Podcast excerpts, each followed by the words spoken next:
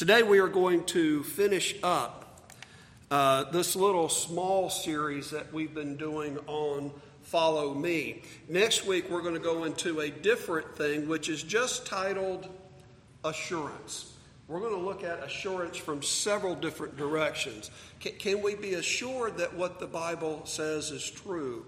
And how in our lives can we have the assurance that God is there?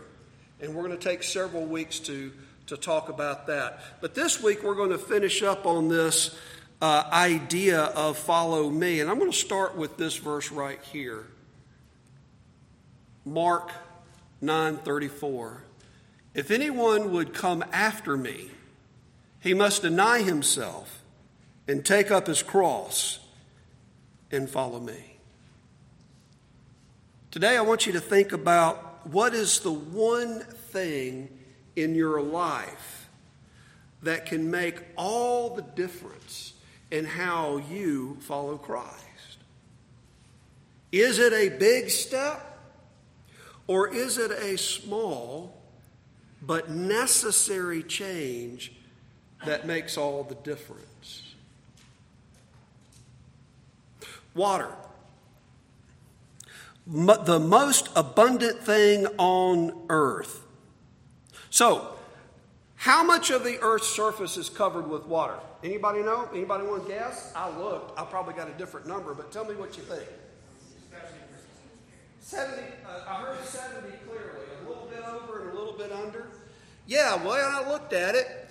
Uh, those powers that be say 71% of the Earth's surface is covered with water, not including vapor the water that's in the air, or rivers or inland lakes, the water that's in plants or in animals, or the water that's actually in you and I. By the way, and I know this has varied a little bit through the years, but do you know what the scientists are saying how much of our body is actually water? Yeah, you've got a pretty good handle on it. Yeah. They're saying about 60%. However, there are some organs within the body that are as much as 83% water. Water exists in three forms. You know what they are? What are the three forms water exists in? Yeah, liquid, solid, and gas, or vapor, right? A liquid, a solid, and a gas. What makes the difference between a liquid, solid, and a gas? Temperature. I heard that all over the room. Yes, very good. At what temperature does water solidify? 32 degrees. We call that what? The, the freezing point, right? At what temperature does water boil? I heard, I heard even men answering this one. I knew the ladies knew it. 212 degrees. And it goes from a liquid to a vapor. Now, I want you to think about this a minute. You don't have to answer this one out loud. I want you to just think about it, okay? What is the difference between hot water and boiling water?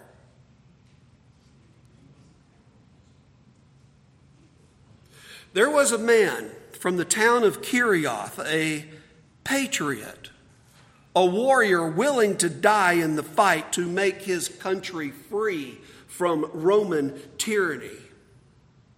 Some scholars have traced the descriptive name by which he is called, Iscariot, to the Aramaic word Sicarios, which translates an assassin which would tie him to the dagger men, also known as zealots.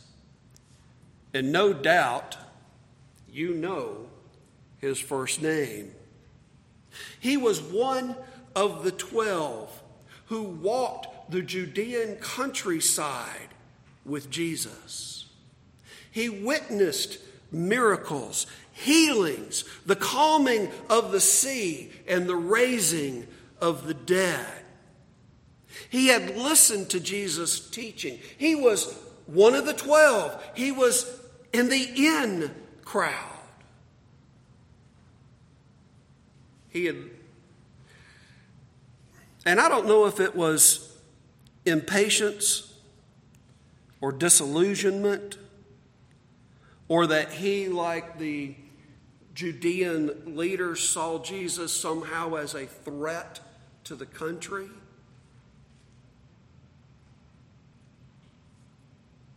What are you willing to give me if I turn Jesus over to you? Delighted to hear that one of his own would double cross Jesus, the chief priest counted out 30 pieces of silver, half a year's wages, and waited in anxious anticipation. There was another man among the twelve, a fisherman by trade, a family man who worked for his father and looked out even for his mother in law. Loud and brash, sometimes impetus, he too walked the Judean countryside with Jesus. He witnessed miracles and healings and the calming of the sea and the raising of the dead. He listened to Jesus' teaching. He was one of the twelve. He was in the in crowd. In fact, he was in the in in crowd. He was one of the three. He had boldly led the cry. Even if I have to die with you, I will never disown you, Jesus. Yet, when the midnight cadre of soldiers arrived by torchlight, Peter ran. They all ran. Peter followed at a distance. And when he was spotted and identified as one who had been with Jesus, he exclaimed, I don't know the man.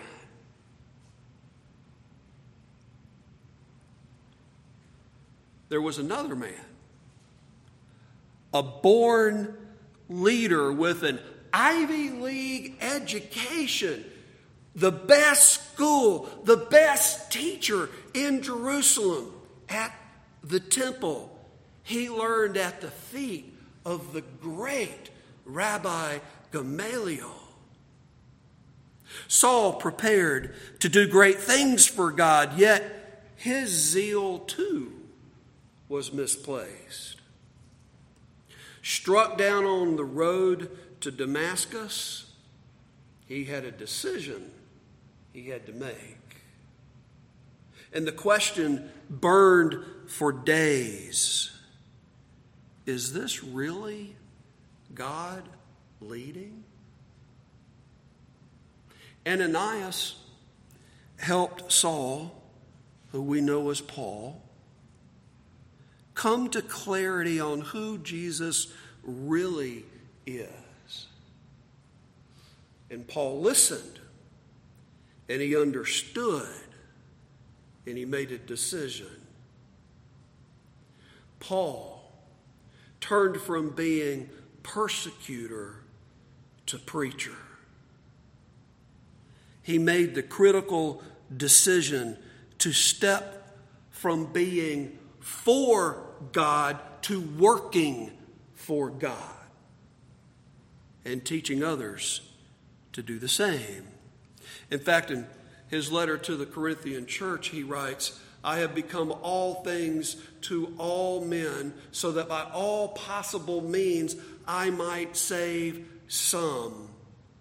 I do this for the sake of the gospel that I may share in its blessings. a few verses later in summarizing his comparison of how an athlete disciplines his body to win the race to, to what we should do in following God, he says this I beat my body to make it my slave, so that after I have preached to others, I myself will not be disqualified for the prize. If it is true that mankind is separated from God by sin, and that sin ultimately leads to death, if it is true that Jesus Christ is God's Son and that He died to pay for our sin, and if it is true that only through his sacrifice we can gain forgiveness and eternal life, then bringing people to Christ must be the single focus and action of all who believe.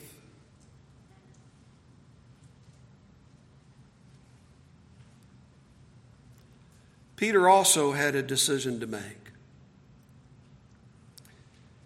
After Jesus stopped Peter from defending him there in the garden, and after deserting and denying the Lord in those three days following Jesus' crucifixion, no doubt Peter's mind had a question that was burning and repeating in his head Is this really God? Leading. Walking along the shore of the Sea of Galilee with the resurrected Lord. Jesus told Peter that it was time to either fish or cut bait. Three times Jesus asked Peter if he wanted a relationship with him, and each time Peter indicated that he did. And Jesus said, in effect, Peter, if you want a relationship with me, act like it. Come back to work. Feed my sheep.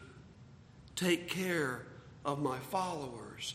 Follow me. Just a few short weeks later, on the morning of the feast of Pentecost, Peter delivered his best known sermon. And Peter never looked back, boldly proclaiming the very to the very group who sent Jesus to that Roman cross. He said, Salvation is found in no one else as there is no other name under heaven given to man by which we must be saved. Years later, while writing a letter to encourage the growing body of Christ in Asia Minor, Peter wrote this 1 Peter 5. The God of all peace, who called you to his eternal glory in Christ, after you have suffered a little while, will himself restore you and make you strong, firm, and steadfast. How did he know that? Because he saw it in his own life. He lived it, he experienced it. Peter also writes this If a people escape the moral filth of this world through the knowledge of our Lord and Savior Jesus Christ, then get tangled up in it again and are overcome by it, they are worse off than they were before. It would have been better for them never to have known the way of righteousness than, having come to know it, to turn back from the holy commanded commandment entrusted to them. Now, I seriously doubt that Peter was thinking about Judas when he wrote this, yet it certainly does apply to Judas' decision to betray Jesus, doesn't it? Do you remember what happened to Judas after returning the bounty and being rejected by the Judean officials. Do you remember what happened? Judas threw the silver pieces into the temple and left, and then he went out and hanged himself. You see, when faced with that question, is this God really leading? Judas, like the Judean officials, chose to remain hot water.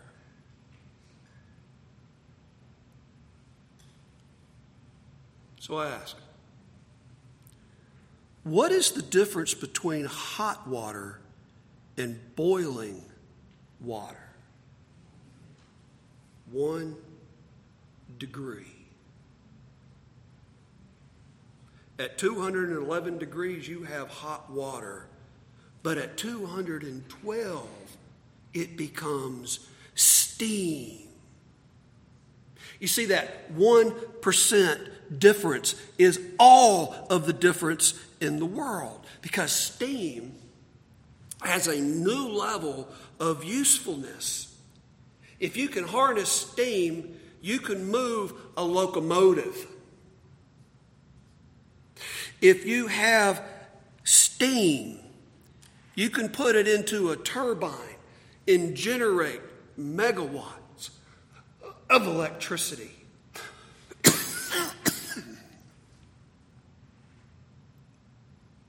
if you have steam, you can make things clean and sterile. You can take surgical instruments and clean them to where they can be used to do marvelous things with our bodies. You see, what was useful before with one degree of difference supercharges what it can do.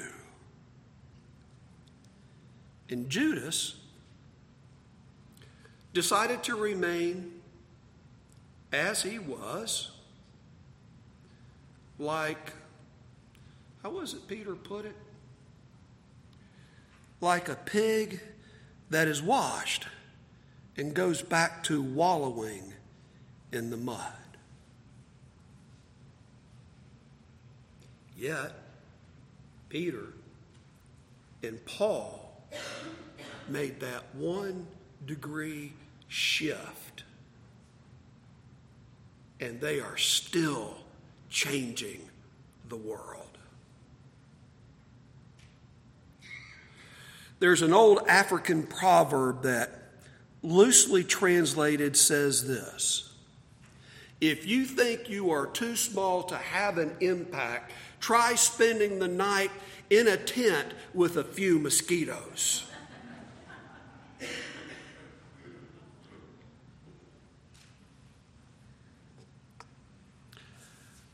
Want to take your attention back to the communication card for just a moment. If you can pull that out, I want you to look at the back of it. You're going to note there that there is um, a memory verse from this week. Something that if you put in your mind as you gather these verses every week, it will help you to have things that you can tell others as you try to encourage them in the Lord. The reading here is for actually next week, um, as we're going to move into talking about assurance. And is there any way we can have that kind of assurance with God? And I want you to look at the left side. And I want you to think about and ask yourself what would a one degree change in my spiritual life do? What would it take for me to go from merely hot water to steam? What is the 1% change that I need to make today to be certain that I am not disqualified? Have you come to accept Jesus as your Savior? Is that something you need to do? Do you want to find out more about what it is to be a Christian, what, what it is to be a follower, about baptism? Mark it on the card.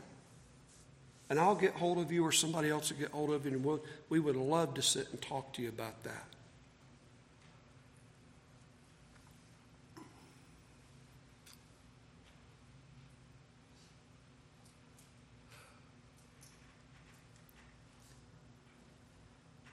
Is that one degree change that you need to make? A willingness to step out and with hum- humility and meekness to give truth to somebody who needs it? Is that one degree difference a matter of living a life of confession? Or is that one degree difference you submitting to the call of Christ on your life and being baptized into Him, having your sins washed away.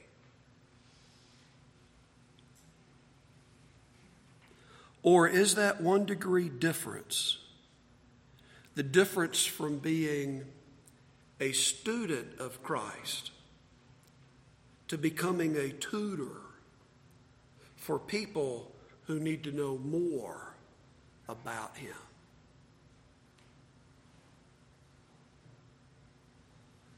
Father God, we thank you for the examples that we see in Scripture. We thank you for the fact that we don't see people who are merely mythical heroes, but all through Scripture we see men and women that are flawed, but are keeping their faith towards you and are trying to move towards you. Father, may we be those kinds of people